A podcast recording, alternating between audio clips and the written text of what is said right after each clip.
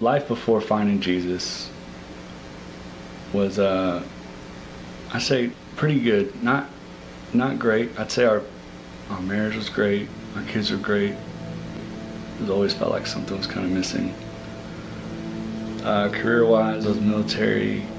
I love the military. Don't get me wrong, but I wanted something more, and I was already on the way to being retired, moving back here, and it was uh, was kind of looking definitely for something. The May 1st, 2019, I get a call at work from Brittany, and she's with at the ER with our youngest, saying I need to come over. So we get down there, and he had, he had been act, he hadn't been acting right all morning. He's usually really hyper, running around, but he had been lethargic, wasn't really just kind of slurring his words, not talking that well. And after a few tests, they finally do a CAT scan and they find what they said was a brain tumor in his brainstem. Uh, completely, like, changed my life. Um, I do remember thinking that the first time they told us what it was, that it was like I was being punished. They're going after my kid for all the lies that I've said, all the all the things that I've done, and just for not really ever believing this was the way that I was going to be punished. That they were going to take my, that my son was going to take him from me. So I was pretty hopeless the first day, I'd say. And then the, the ER and Cooks was just was awful because by that time Carter couldn't pick himself up off the floor or chew or swallow. His, he was just drooling everywhere. His eye completely deviated to the right. And I thought he's just going to suffer up until the end, and, I have to watch it. And when they told us what it actually was, it wasn't a brain tumor, it was what's called a cavernous malformation. First thing he says, it's not worse, but it's really not better either because of its location the size of the mass, it is in the worst area inside the brainstem, which everything goes through there to get to the rest of your body.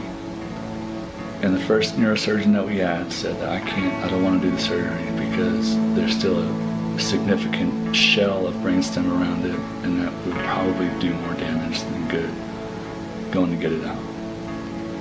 He said that they gave us time to mull it over. We were, we were just going to sit on it basically. We got a new neurosurgeon. First thing I asked him is, will you bring my son back? Will he live through the surgery? He said, I'm not going to guarantee you that he'll wake up or that everything will be way better. I can't, I can't make that guarantee, but he will make it through surgery. So the day of surgery, he was asleep on the bed, already had the tube, the anesthesiologist already came in I bent over him, his head. And whispered in his ear, please come back to me. And then I took him away. The chasm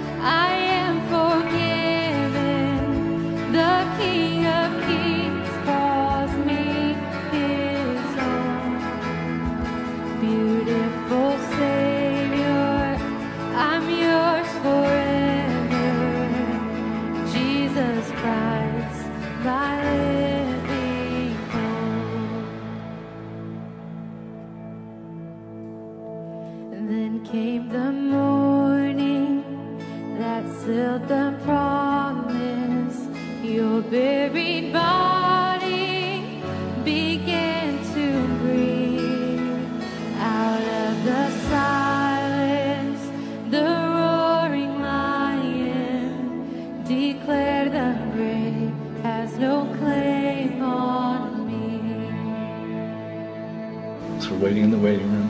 Probably less than less than six hours, maybe five hours had gone by, and we'd only gotten like three updates, and it'd been two hours since we got an update. And then my daughter is looking out the waiting room window, and she says, "That's, that's Carter." And I see him being rolled away on his bed, and I'm thinking like, we haven't like something since it's been it's been too soon. Like, why are they done already? So they must have found something and have to stop. Finally, Dr. Honeycutt shows up.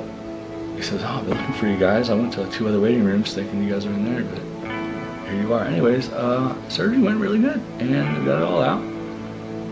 And I just like collapsed in his arms, so happy. And I said, "How sure are you that you got it out?" He said, "I'm 96% sure." That's, that's a really good. That's a high number. Well, the first he says to me, like, "I don't know if like when he'll wake up, so we still have to get through that." But right now it's looking good. I got it all out. So it might be a little bit before he, he becomes conscious again. And no sooner do we get back there, he's already like kicking a nurse off of him, trying to get like get away from this nurse that's like grabbing his legs. He was already awake, and I just and I just knew. They take him away to do his rehab, and, and during that period, he was doing some rehabilitation, and they noticed his incision, which was still pretty fresh, but it was leaking a lot of uh, CSF, cerebral spinal fluid, like a faucet had been turned on basically. So they had to go back in and fix the incision, which was really scary because I thought that like he's still out of the woods.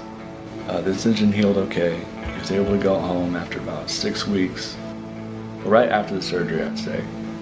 They looked, they did little MRI, and the big golf ball sized mass was gone, but there was still a little little spot in there they they were not too sure about whether it was left over or if it was a uh, like a blood clot from the surgery. The way I am, I just I'll only focus on like, oh my gosh, there's still something in his head. Like I don't want to get it out. What do I- Please, I need to find out like right away. So a month after they do a scan, and it looks like it had faded. Six months later, we do another scan, which is his most recent one that we just did, and he's completely clear. There's no remnants whatsoever. Yeah. And, and God saved him. So there's never been bigger proof in my life that God exists. Came the morning that sealed the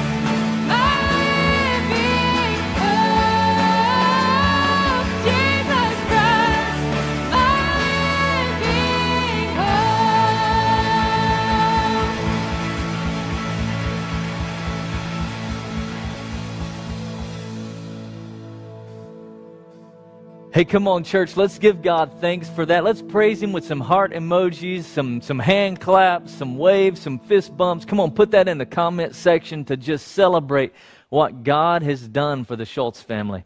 Man, our God is an awesome God.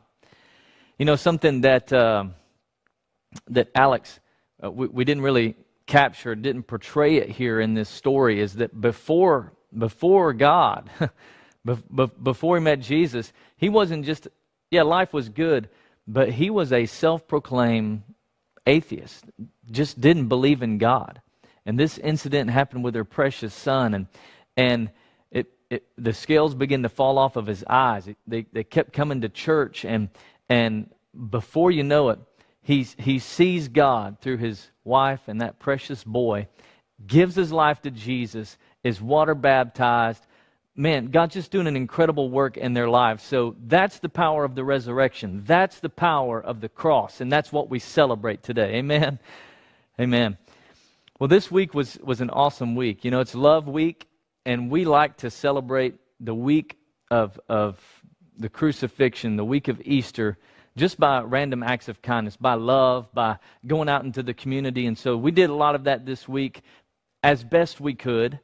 But one of the things we did was we, we went to Chick fil A and just paid for everybody's breakfast from, from 8 o'clock in the morning to 10 o'clock in the morning.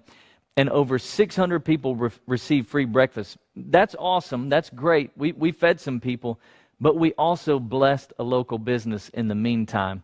And so I want to say thank you for your generosity. Thank you for giving. It's your generosity that, that fed all of those people and it's going to keep making a difference for years and years and years to come because that free biscuit, that, that free chicken mini, whatever it was, that's just get, that seed that was sown. And this, this week and the weeks and months and years to come, there's somebody that will come to know Jesus because of that random act of kindness this past Tuesday. So I thank God for that. Thank you for that, for your generosity. So, hey, before we get into the message today, into the, into the, um, the main part of the message, I want to do something that we began last year, and that is I want to lead you through an Easter survey card. And this is just something that really just helps us lead you better. You know, this is only our second Easter, and I, I can't believe that, by the way, that, that we've only been around for two Easters. Like, it just blows my mind. But this is something that just helps me lead you better, helps me pastor you better. And somewhere in the comment section or in the description of the post, there's going to be a, um, a link to an Easter response card. And our team's probably posting it there right now for you in the comment section. Um, if you're on a computer, you can go ahead and click that, and it's going to open up in a new window, and, and you can have the message going and that card open at the same time. But if you're on a phone, you're probably going to want to wait until the end of the message because it'll take you to a new a new window, you won't be able to enjoy the message as well.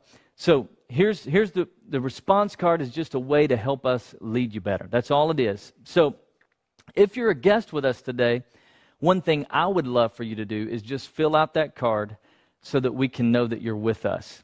Uh, we promise a no hassle guarantee where we're not going to visit your house, we're not going to call you, we're not going to put you on a, on a massive email list and spam you every week, but we will send you a handwritten card this week to just say thanks for being with us. And if you'll let us know how we can pray for you, our promise is that in the weeks ahead, we're going to lift you up in prayer, all right?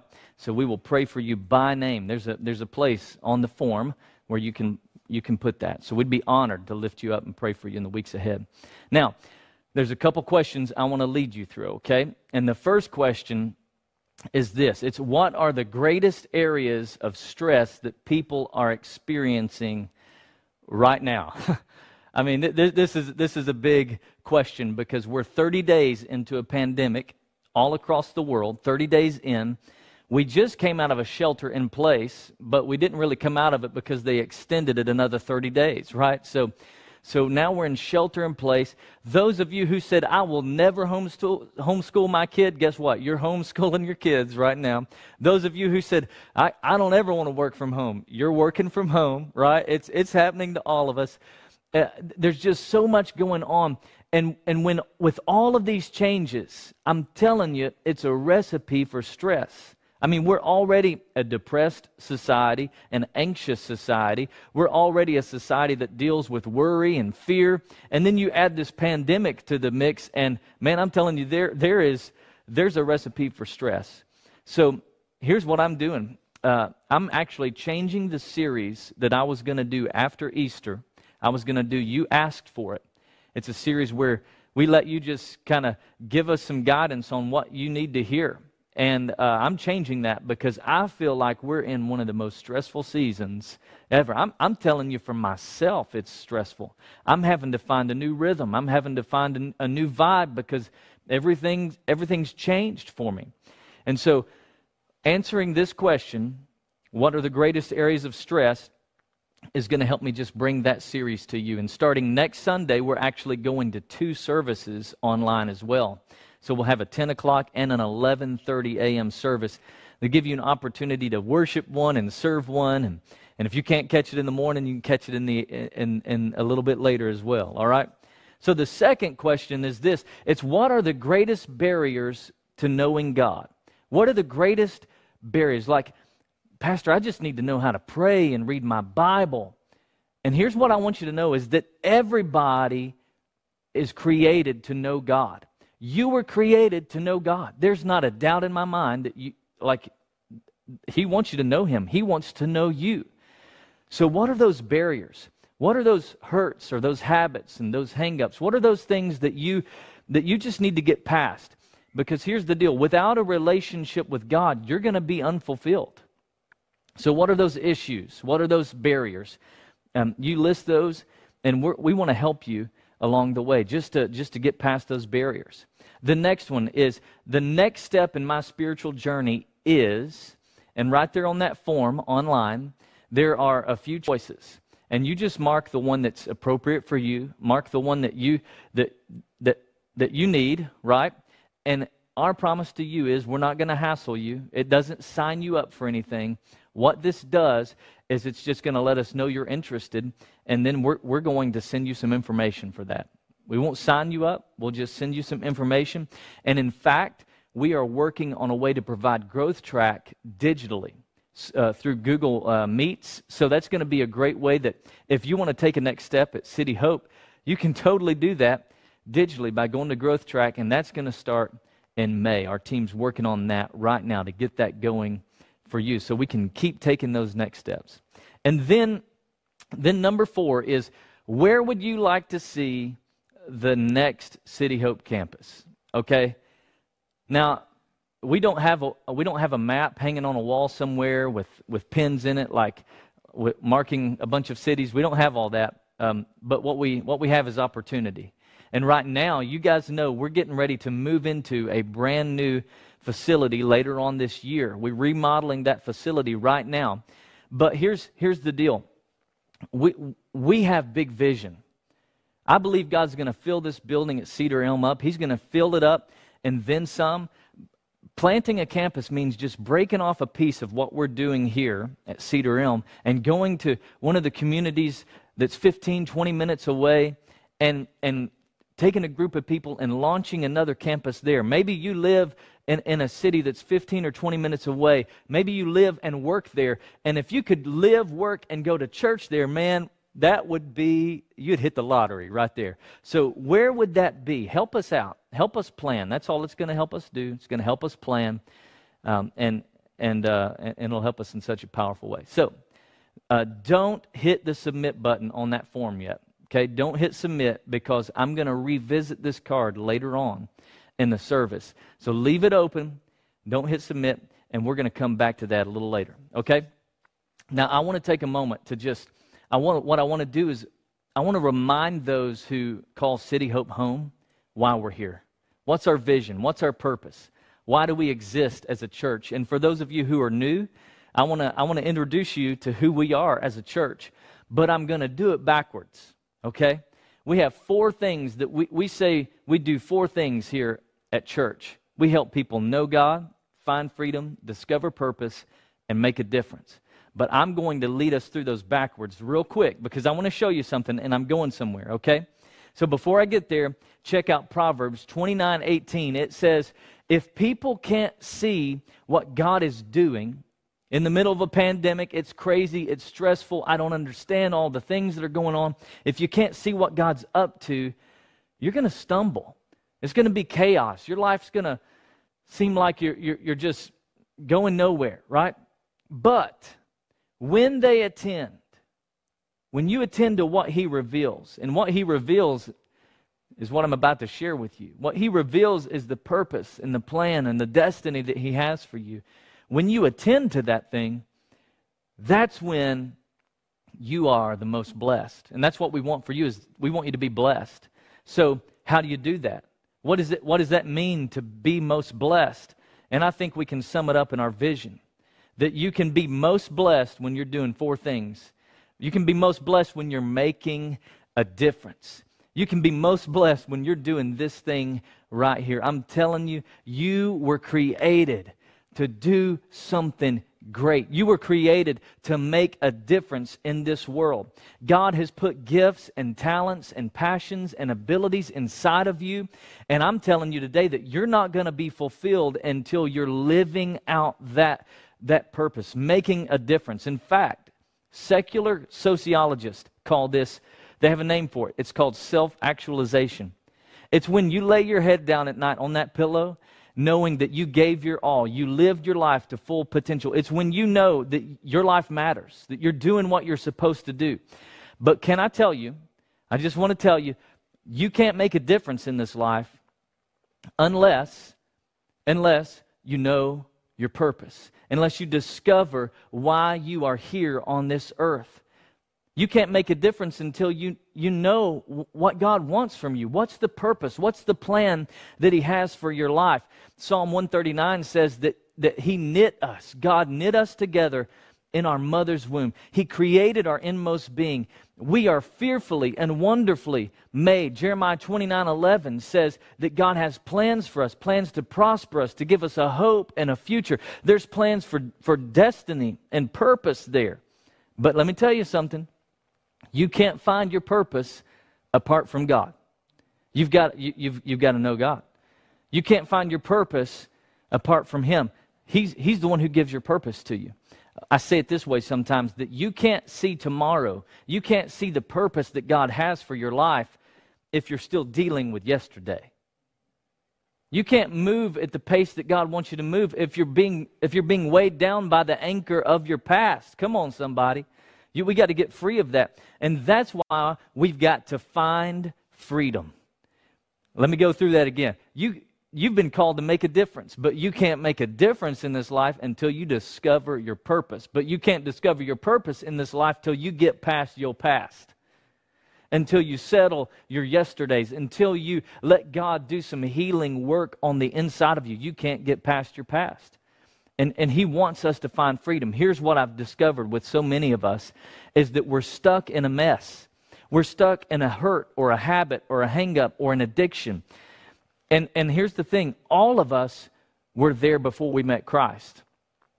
It doesn't matter if you were Mr. or Miss Goody Two Shoes, you were in a mess. Every one of us were in a mess. The way we say it is, you've got issues. We've all got issues. And if you say you don't have issues, well, that's your issue because we've all got them. We've all got issues. So we've all had, we've all been in a mess before, but too many of us are still stuck in that mess. We're still stuck looking in the rearview mirror, wishing things could be different.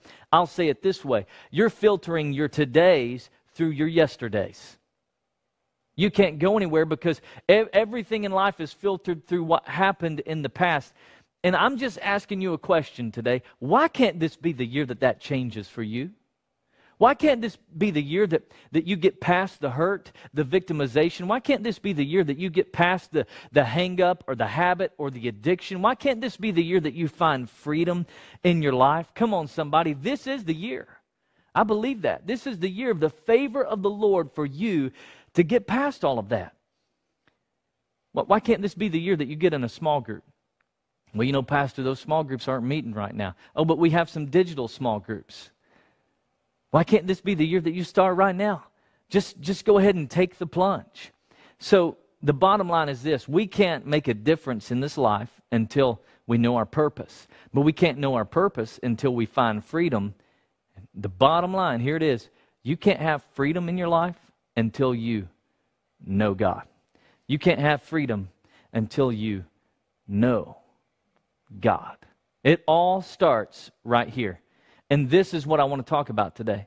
This is the message that's burning on my heart today is for us to know God. That we can't live out the rest of our vision. We can't live out the destiny that God has for us without a relationship, without a life giving relationship with Jesus Christ. So I want to boil it down. I want to show you what Christianity is all about. I want to show you what it's all about. And when Jesus talked about a relationship with God, when Paul, the apostle, talked about a relationship with God, they used the word know, like K N O W. No. Now, that probably isn't a shocker to you, right? That, that does, you're like, oh, really? Okay. But listen, the, the problem is that we don't understand the meaning of, of that word in Greek. The Bible was written Hebrew for the Old Testament, Greek for the New Testament. And the Greek word for this is so, like, it, it just, it, it, it brings so much more to the picture. And we need to know what Jesus was talking about when he said, I want you to know the Father. When Paul said, I want to know Christ. What they were saying was this Greek word, gnosko. I, I want to gnosko Christ. And gnosko means, literally means to know intimately. To know intimately. It's, it's like this to understand, to have a friendship, to have this bond, this, this intimate bond with someone. That's what the word means, gnosko. And, and that's what we need in our lives is we, we need to gnosko God. See, this was a foreign idea to the Jewish people because God was way up here and, and they were way down here and they couldn't be close to God only priests could go into the Holy of Holies. Only the priests could, could meet with God once a year on that special occasion. There, there, there, was just this distance, this, this separation, and God was up here and we were down here, and we can't really have a relationship. We can't have an intimate relationship with God. And so when Jesus said that you could know God the Father, they were indignant.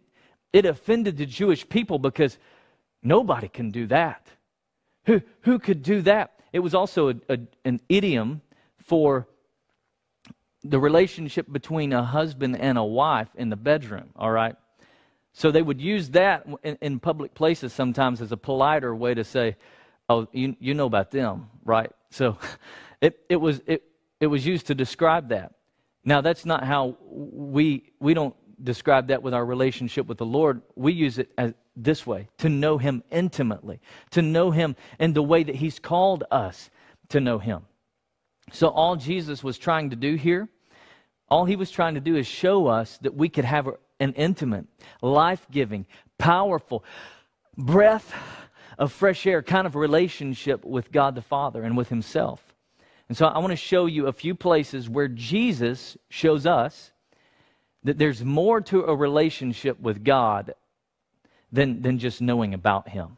See, that was the problem. The Jewish people knew about God. They knew about him, they didn't know him.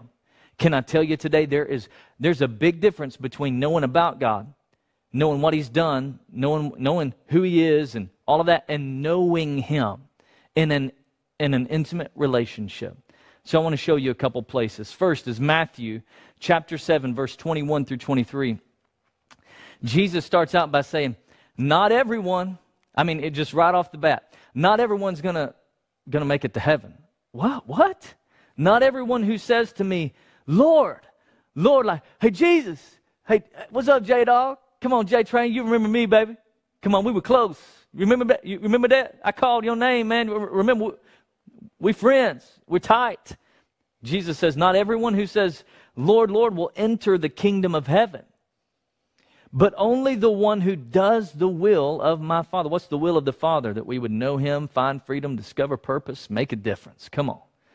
That's, that's the one who makes it into heaven. It goes on to say that many, a lot of people, not a few, a lot of people are going to say to Him on Judgment Day, Lord, didn't we, didn't we prophesy in your name and didn't we go to church online with City Hope on Easter 2020? Didn't we do Serve Day with them? Didn't, didn't we stand in line and, and wave at people? Didn't we do random acts of kindness for people in Wichita Falls? Didn't we drive out demons in your name and perform many miracles? And, and then Jesus is going to say, He says, I'm going to tell them, I will tell them plainly, in no uncertain terms, I never gnosko.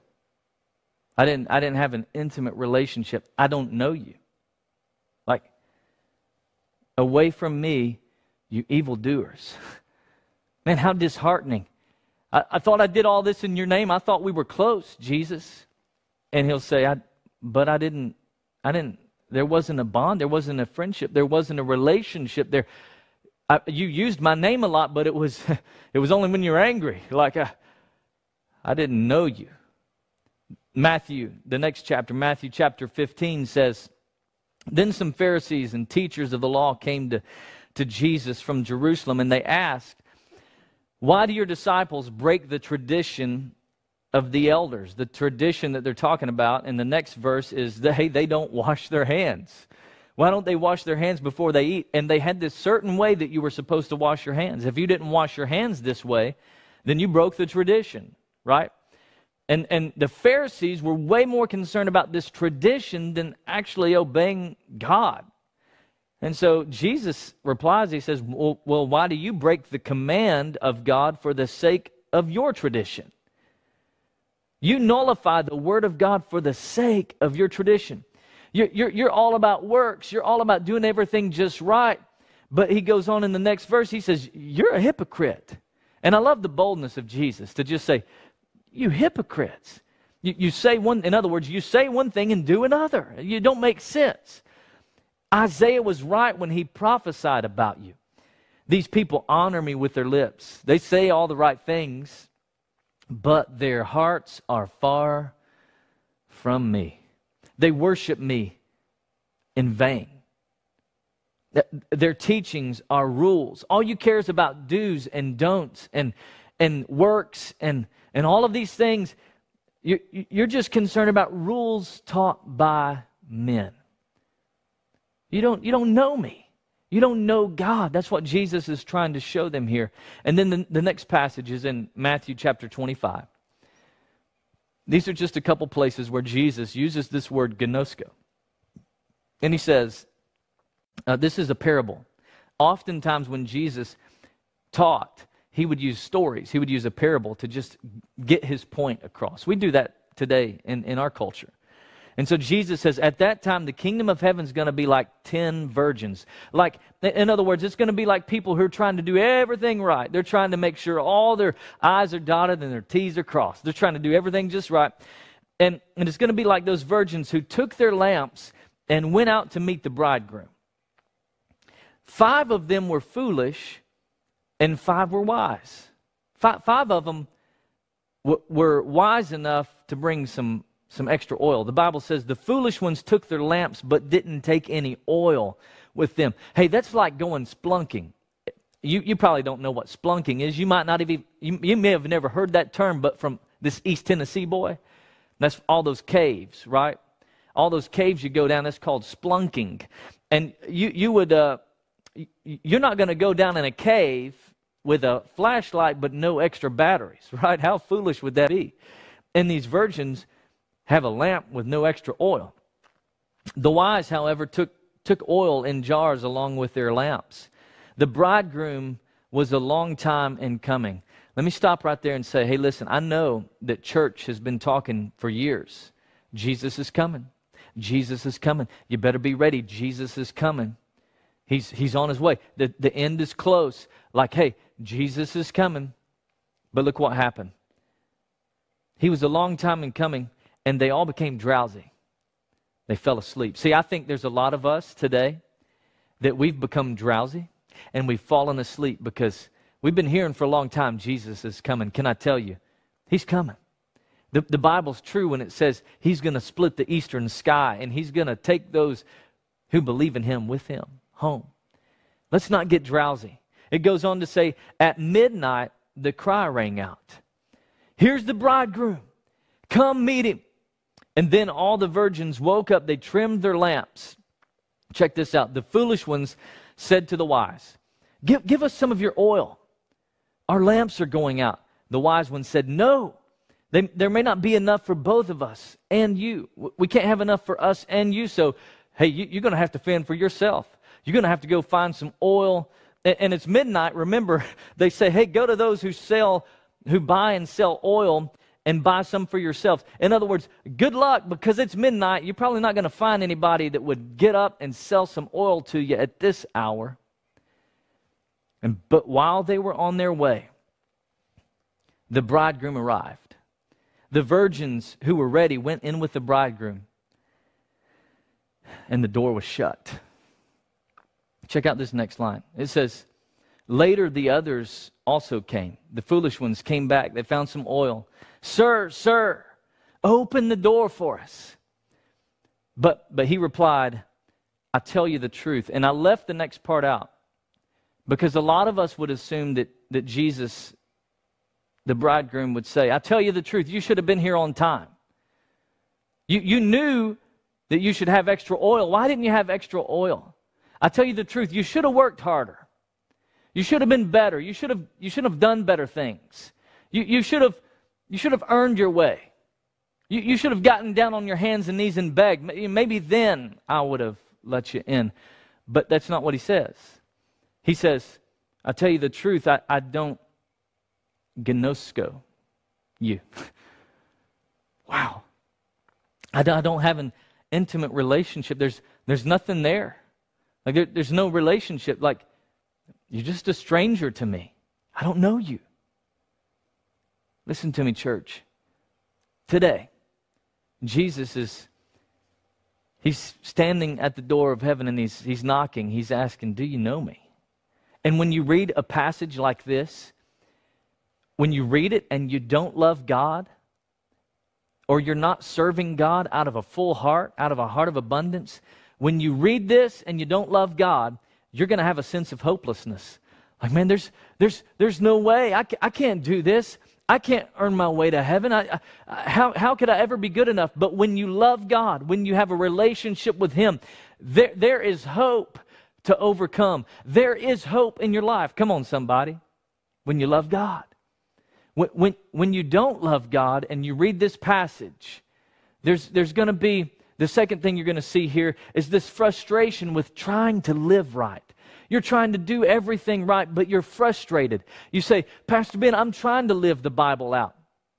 It's hard. I can't do this. It's hard. And let me tell you this you're right. It is hard when you don't love God.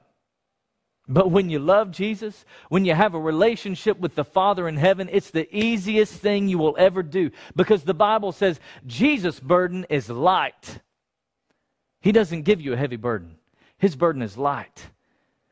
So if you read this and, and you're frustrated, maybe it's because you're not really in love with Jesus. You don't, you don't really you don't really know him. If you read this and you're not in love with Jesus, there's going to be this jealousy of others who seem to be closer to God.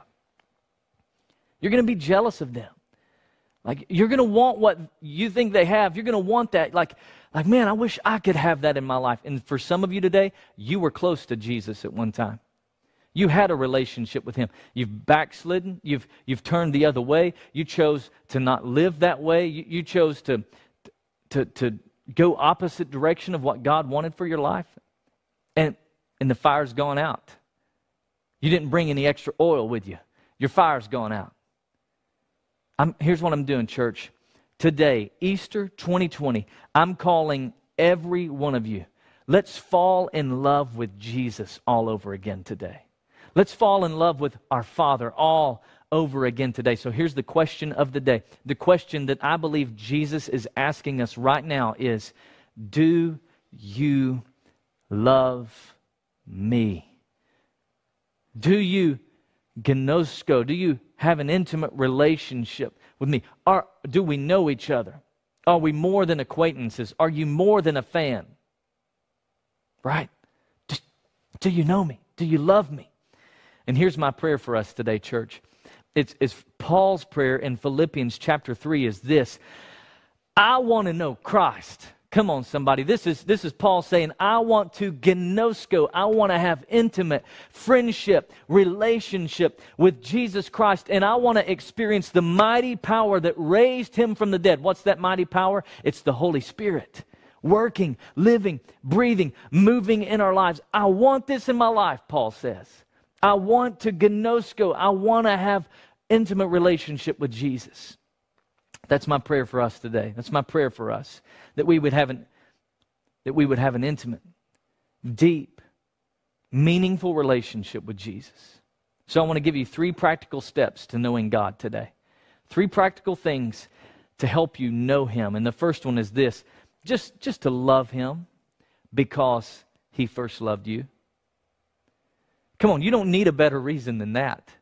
You, you don't need any other reason to love Jesus other than he loved you. He was first. Jesus went first. He loved you first. That's why we love him. See, you don't have to get your act together first to get close to God. No, you, you get close to God so you can get your act together. Can I say that again? You don't have to get your act together to get close to God. You've got to get close to God so you can get your act together. And with everything you've said, everything you've done, everything you've thought, even this morning, can I tell you, he's still madly in love with you?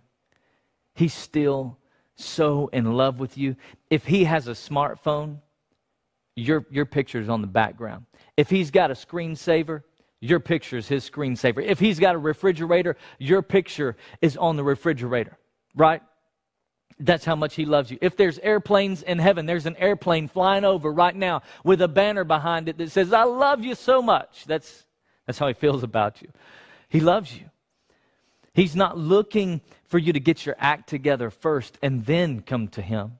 He's, he's not waiting to see if you will love Him first before He loves you. The Bible says that while you and I were still sinners, Christ died for us. There's no one who loves us like Jesus loves us. He gave His life freely for us. He went to the cross. You're not His project. I'm not His project. We are His beloved, His chosen. We belong to Him. He loves us. And so if I want to know God, I just need to I just need to love him simply because he loves me. That's it. That's it. 1 John 4:19 says it that way. It says we love Jesus because he he did it first. He went first. He loved us first. So if if you want to know God better, just fall in love with him. Number 2, if if you want to love Love God. If you want to know Him better, seek Him with all of your heart. Seek Him with all your heart. You see, any relationship that you have, any close friendship, any intimate relationship you have, it, it all started with a pursuit. It all started because, because you went to coffee or lunch or you called and you pestered and you emailed and you text and you Facebook message, you, you Snapchatted, whatever you did. Like it all started with a pursuit. Can I tell you today?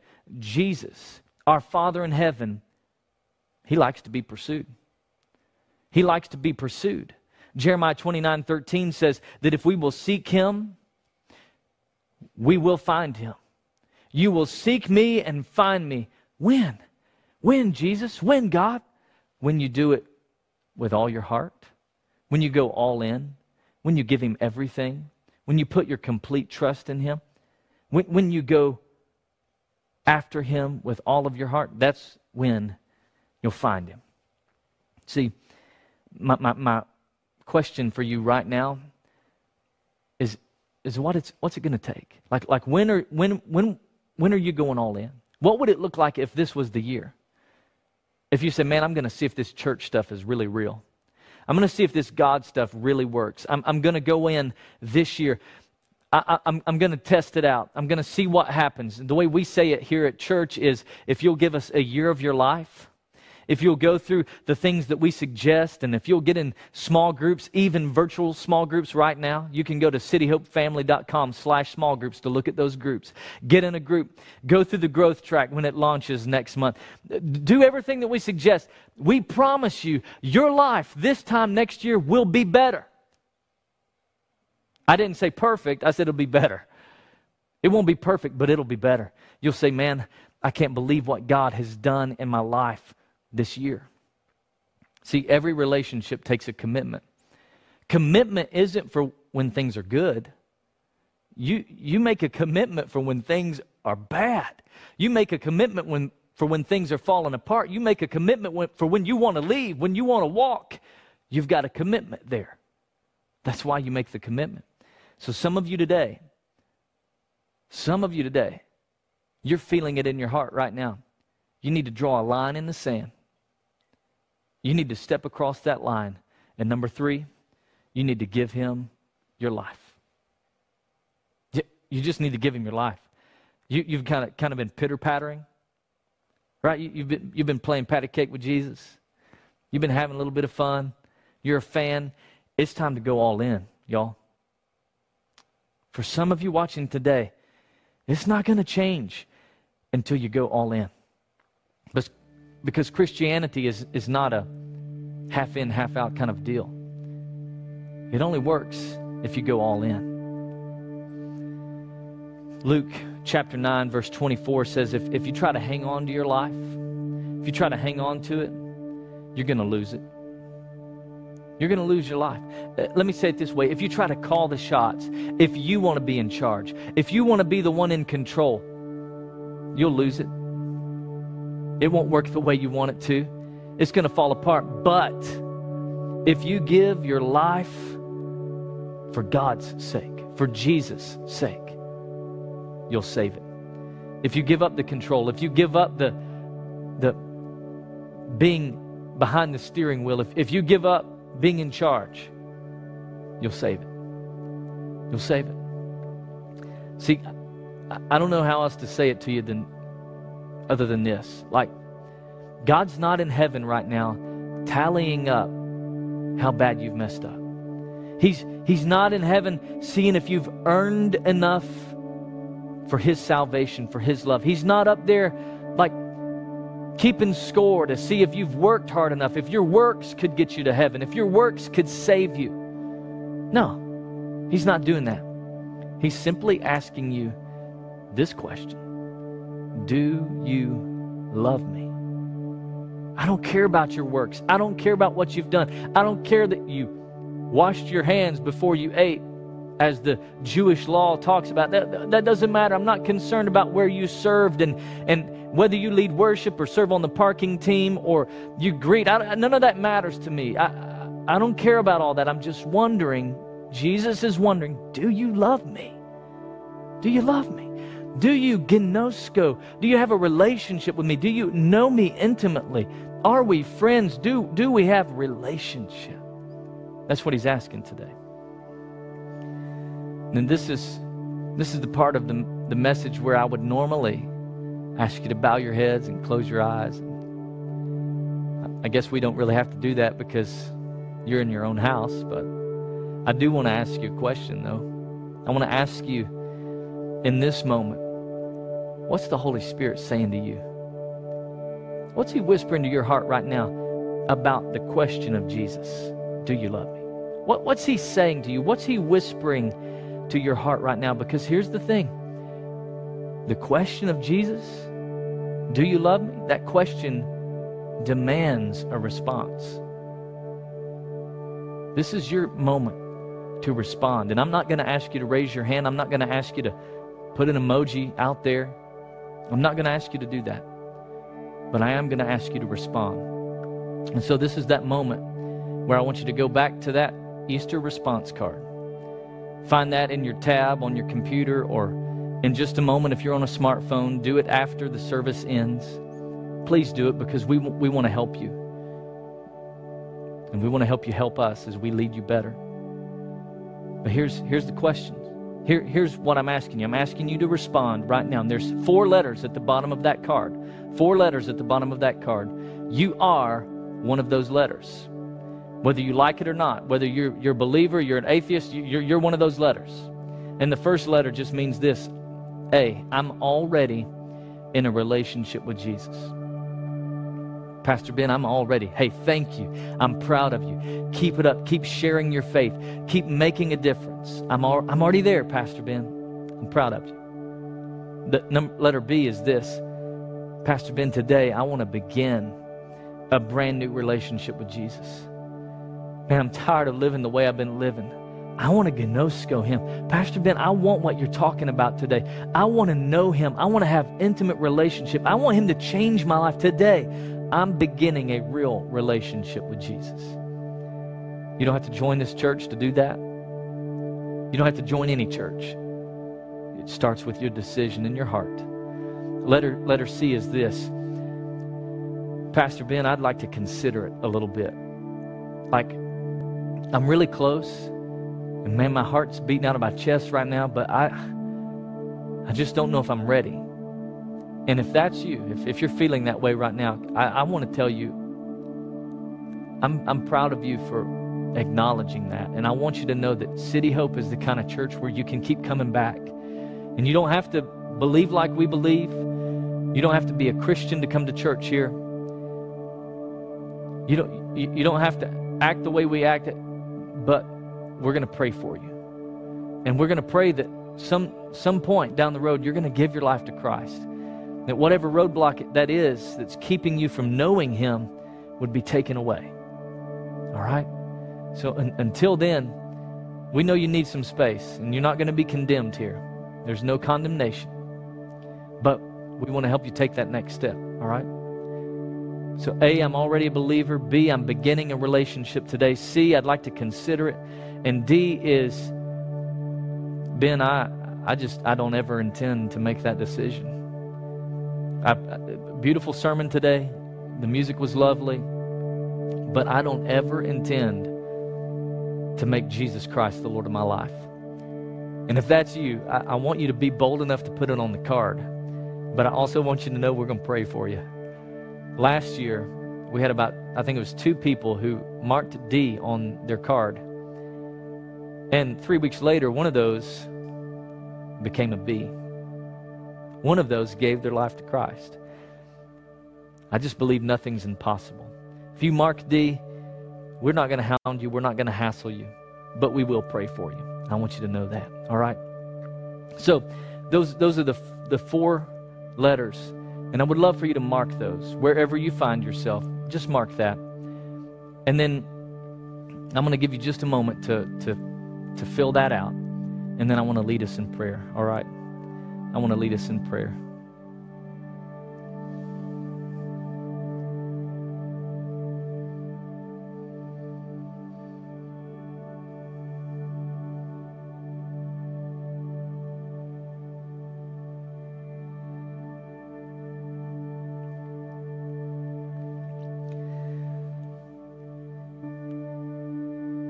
Hey, wherever you are in those four letters, I'm praying that God will help you take a next step. Wherever you are, I'm just praying that God would help you take a next step. So that's what I, I, I want to pray that over you right now. Okay? Wherever you are, there's another step for you. There's another step for me. All right? So, Lord, I thank you for every person watching right now. Every person who's attending church. They're not just watching, they're attending church today. I thank you for them, Lord. I thank you for those who've already made a commitment to follow you. God, I thank you that you are doing a, a, fresh work in their lives. I thank you that you're doing a great work in them. You're, you're molding them, you're shaping them to help them become more and more like you, God. I pray for a fresh fire, a fresh a breath of fresh air to just fill their lives, that they would soar on wings like eagles. God, I'm praying for fresh a freshness over them today. For those who are beginning a relationship, Lord, I'm so, so proud of those who are beginning a relationship. And God, I'm asking you that today you would just firmly plant them in you, Jesus. That, that today, from this point on, they would gnosko, they would have a relationship, an intimate understanding and relationship with the Savior of the world. Lord, I pray that right now for every person who's beginning a relationship. For those today who are saying, Ben, I just want to consider. Lord, I'm praying right now for that you that, for an awakening, that you would open their eyes, that they could see and understand, like Paul prayed, that they would that they would just have this aha moment, that they could know you, that they could know Christ, gnosko you, and experience your mighty power. Lord, I pray that for every person considering. And for those who say, Ben, I'm, I don't ever want to make this decision. I'm tired of religion. I'm tired of the hypocrisy. I'm tired of all of the judgmental attitudes. God, I'm praying right now that you would break that down, that they would begin to see that that's not you. You're not a God of judgment. You're not a God of, of, of hypocrisy. You're not, you're not like that at all. You're a loving, faithful, awesome, mighty God. So I'm praying that you begin to reveal yourself. For every one of us, God, we, we have a next step. There's something you want us to do. There's somewhere you want us to go. There's, there's something that you have planned for us, God. And we want to live our lives knowing you so we can find freedom, so that we can discover our purpose and then go make a difference, God. That's what we want. In Jesus' name. Right where you are, I, I do want to take a moment just to, I, I want to pray for those. I want to lead you in a prayer for those of you who said, Today I'm committing, I'm beginning a relationship with Jesus today. I want to lead you in a prayer. This is where it all starts. Nothing really special about this prayer. It's, it's just really for, it's between you and the Lord, but it's just you telling God, I want a fresh start. I want to know you. So will you repeat this after me right at home, right where you are? Just say this after me. Say, Jesus, I give my life to you. I repent. I turn from my ways to follow your ways. Will you forgive me of all my sin? Cleanse me from everything not like you. Give me a fresh start. Will you give me a blank page, a new beginning, so that I can serve you for the rest of my life? Jesus, from this day forward, I will follow you the best that I know how. I'm beginning a real relationship with you. In Jesus' name, amen. Hey, come on, right where you are, let's send up some heart emojis. Let's send up some hand waves, some fist bumps, whatever you got. Come on, let's celebrate life change for so, so, so many people today. Oh, man. Hey, I'm proud of you. Proud of you for making that decision today.